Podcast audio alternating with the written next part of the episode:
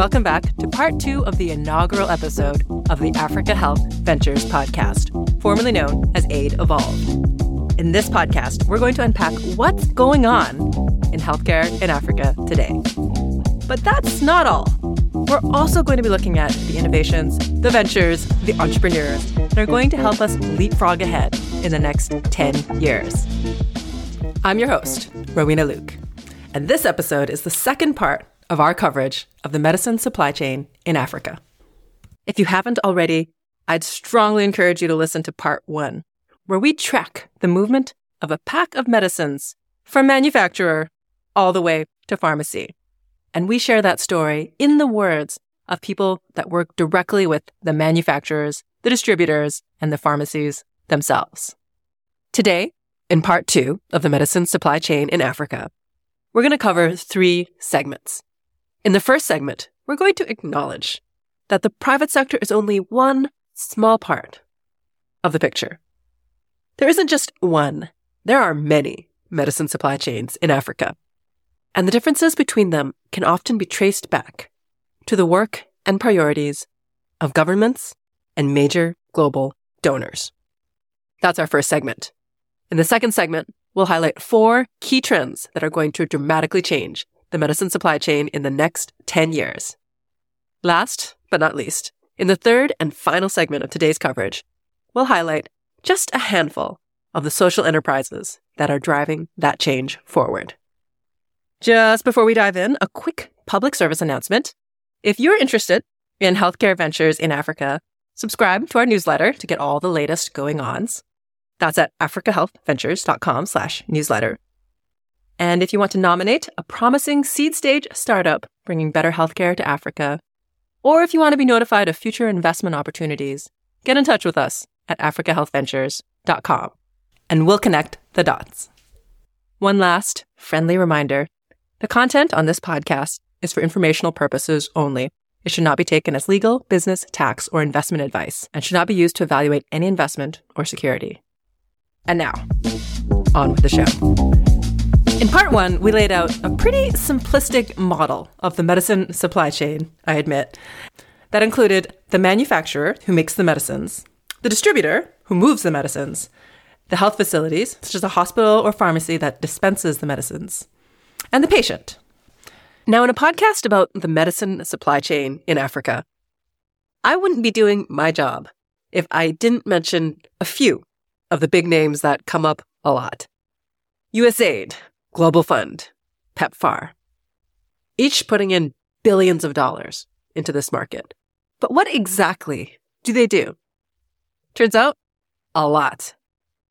Now, I'm not going to get into the mechanics of just how they engage with the different touch points in the medicine supply chain. That would probably be a textbook all on its own. But let's just point out a few high level things. Here's Mila Nepomnyashchiy, lead advisor to USAID's Center for Innovation and Impact, describing how the PEPFAR HIV supply chains differ from other medicine supply chains on the continent. There's the world of the global health funded commodities. And then there's the world that's predominantly either government funded or in many cases out of pocket. And so the supply chain considerations are very different for both of these groups. The majority of financing is actually out of pocket for most things in these countries. PEPFAR is funding all of the main HIV commodities for a number of countries and it's controlled. It's highly controlled, very centralized supply chain. Turns out when PEPFAR and its impressive resources get involved, there are systems upon systems upon systems to ensure that commodities are widely available. This kind of highly controlled supply chain is evident in USAID's Global Health Supply Chain Program, a $10 billion program that provides hands on support with staff in 37 different countries, buying medicines, choosing distributors, and conducting trainings on core supply chain function. Not all of the big global donors are this hands on. The Global Fund, for example, puts a lot of its energy into pooled procurement. It pours about $2 billion a year into pooled procurement, which allows it to aggregate demand and negotiate favorable rates for medicines. Even in that process, though, they need to very carefully guide and direct how procurement is done at the country level. All of that said, if there's one takeaway I'd leave you with about the effect of global donors on the medicine supply chain in Africa, it's that there's a world of difference between the private sector medicine markets and the other ones supported by billions of dollars of international donor funding. And this leads to some skewed realities, like how medicines for HIV and tuberculosis can be widely available, while at the same time, basic maternal health and newborn or nutritional medicines are sometimes, quite frankly, forgotten. This brings us to the second segment of our show the next 10 years of the medicine supply chain in Africa. We are the Africa Health Ventures podcast, and as part of our mission, we're looking to the future, to what's going to be different about healthcare and healthcare markets in the years ahead. In the next segment, we're going to hear from our speakers about four key trends that could dramatically change the medicine supply chain in the next 10 years. First, we'll hear from Clinton De Souza, the former director of public health at Imperial Logistics, one of the largest medicine distributors in Africa. He talks about major strides being taken by the African Union, a coalition formed by the governments of all the countries, all 54 of them, in Africa. I just want to give a quick shout out to. African Medicine Supply Platform, AMSP. Hmm. If you haven't heard of these folks, I encourage everyone to go and have a look. They were set up around COVID to act essentially as a pool procurement mechanism for African countries trying to buy COVID product, right? When all the supplies just dried up and countries couldn't get what they needed, AMSP was established and they went to the market. They got lots of philanthropic money, foundational money and other sources of funding to establish this. And it's been fully endorsed by the African Union as a mechanism to pull demand, because that's really what the market wants, right? If you can come with aggregated demand, then you become a big player and people start taking notice, not just one government, you know, one central medical store trying to buy, you know, I want to buy 100,000 PPE units. You aggregate that, you go to the market and sell one 5 million. Whoa. Okay. That's a huge order. You jump to the front of the queue especially yeah. if you got the money and you got the whatever. Clinton talks about the African Medical Supplies Platform, which is a pooled procurement mechanism. You might think of it as Africa's homegrown response to global funds pooled procurement. Its mission is to lower the cost of medicines on the continent. There's two other trends I'll highlight on the government or regulatory front, both of them emerging from the African Union in the wake of their experiences during the COVID 19 pandemic. Recall, in part one of this episode, we heard from Yusuf Rasool of Merck about the challenges of an international manufacturer working in 54 different countries in Africa. How does an organization like Merck with new chemical entities file for approval in 54 different countries? It seems almost as a direct response to that objection. One exciting trend is the emergence of the African Medicines Agency. It's not fully stood up yet, but it has traction in the African Union. And if it comes together, the promise of the African Medicines Agency is a single body to provide regulatory approval to medicines across Africa. Suddenly, that makes it a lot more possible to go to market with new medicines in 54 countries at the same time. The other exciting trend is the Africa Continental Free Trade Area, another agreement brokered by the African Union, which has been signed by 44 of its member states.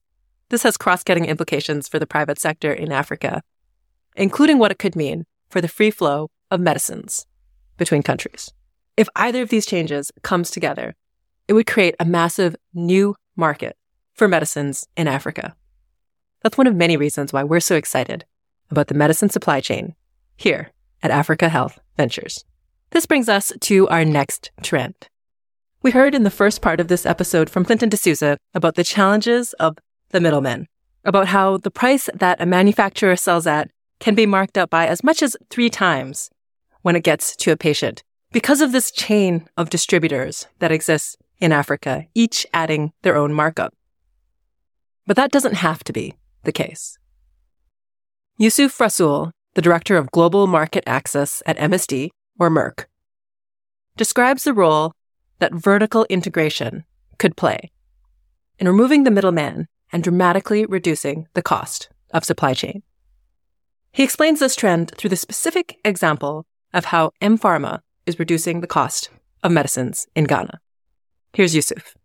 One particular organization who we've partnered with is M Pharma, and they have a very novel way of making their products available in a cost effective way without the markups that we see in, in many African countries. How do they do that?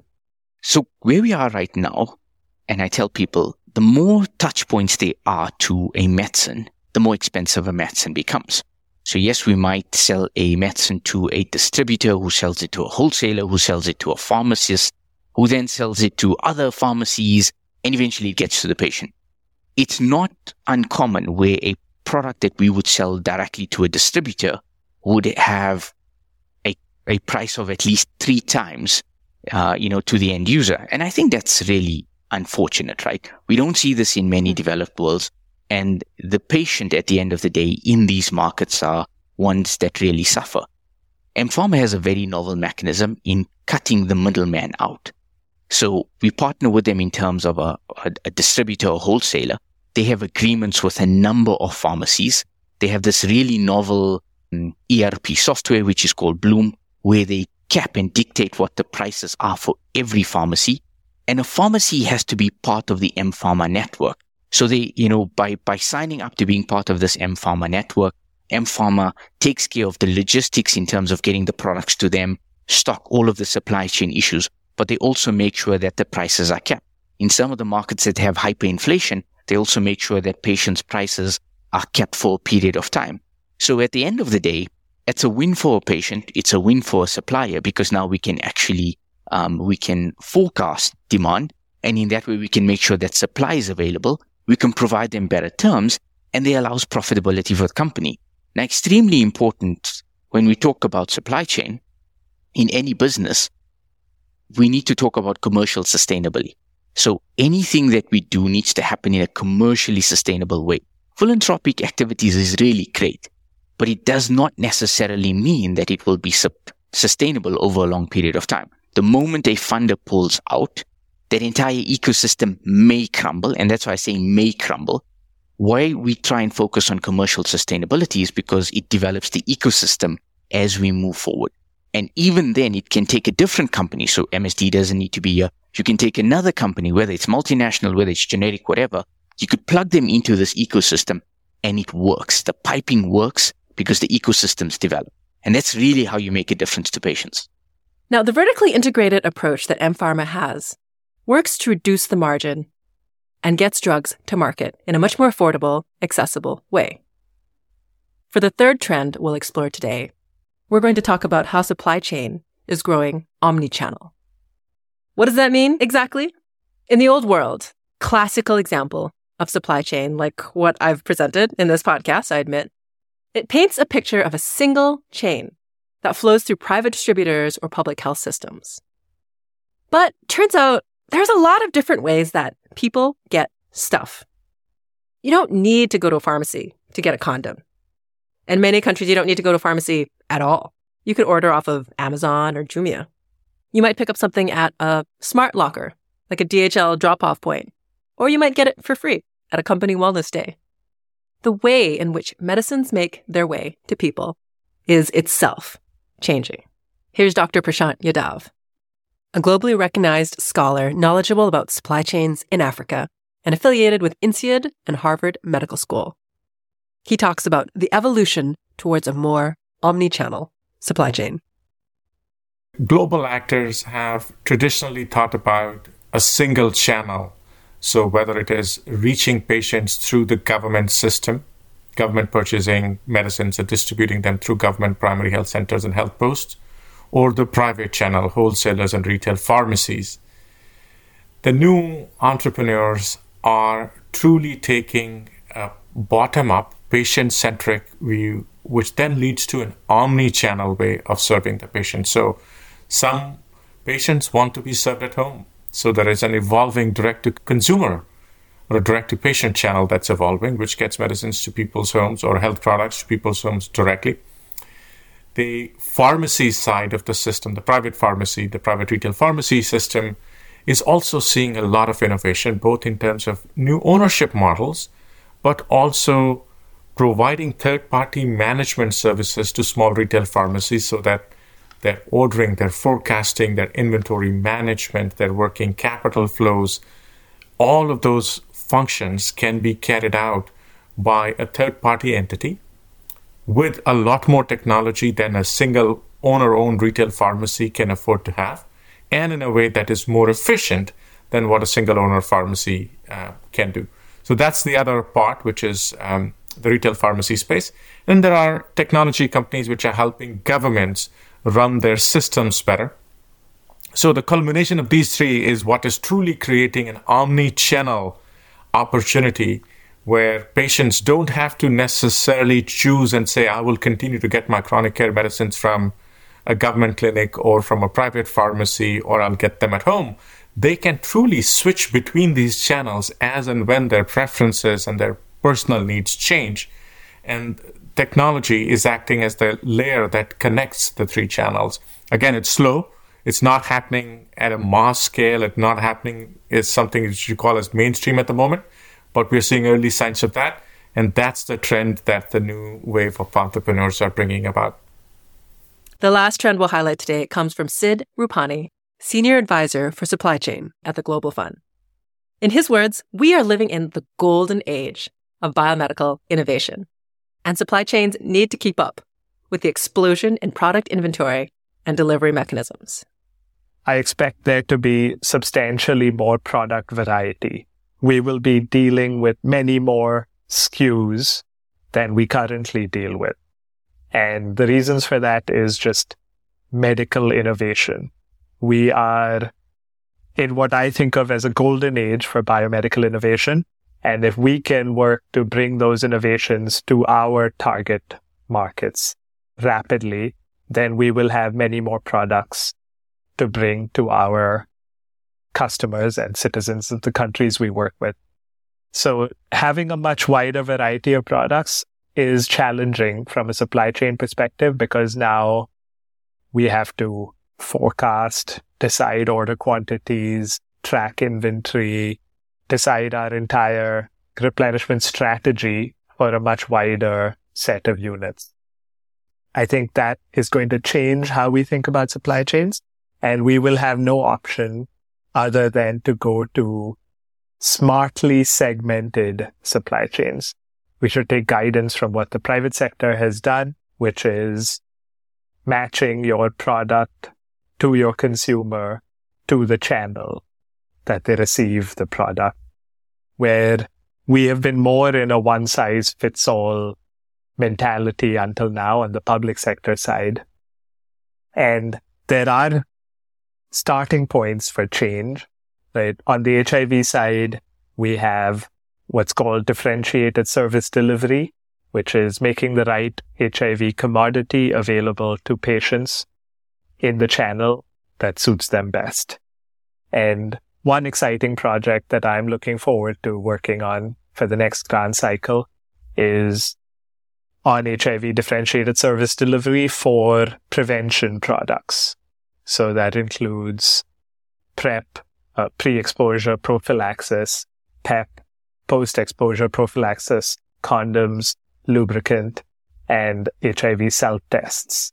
So if we think of that prevention bundle, then how do we make that prevention bundle available to consumers in the channel that suits them best so that we have more people using prevention, less people getting HIV? Pay attention, listeners. These are our four trends, our four predictions for the future. First, government and regulatory changes that will create new markets, such as through the African Medicines Agency from the African Union. Second, vertical integration of the supply chain, removing some of the distributor middlemen and dramatically bringing down the costs of medicines. Third, omni-channel delivery, leveraging non-health supply chains and bringing medicines closer to people where they live, work, and study. The last and fourth trend, alongside omni-channel delivery, is recognizing that we live in the golden age of biomedical innovation, where the very concept of medicine is changing. It's no longer just a pill in a pack. It's a test we can take at home. It's a safety measure we can put in place, or it's something we eat in our food.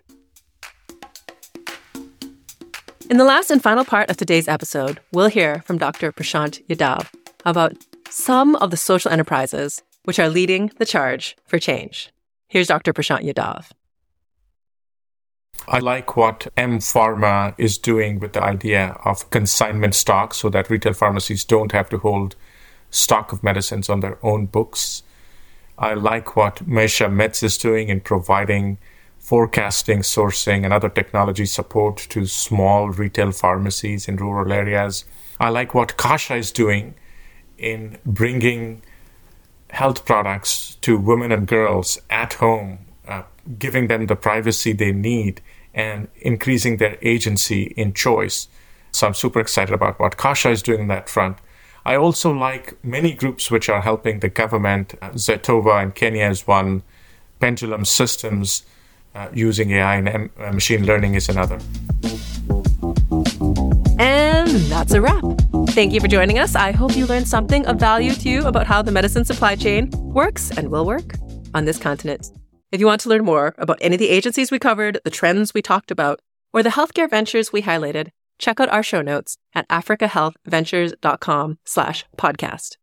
And if you like what you heard today, don't forget to subscribe to this podcast so that you don't miss an episode when it drops.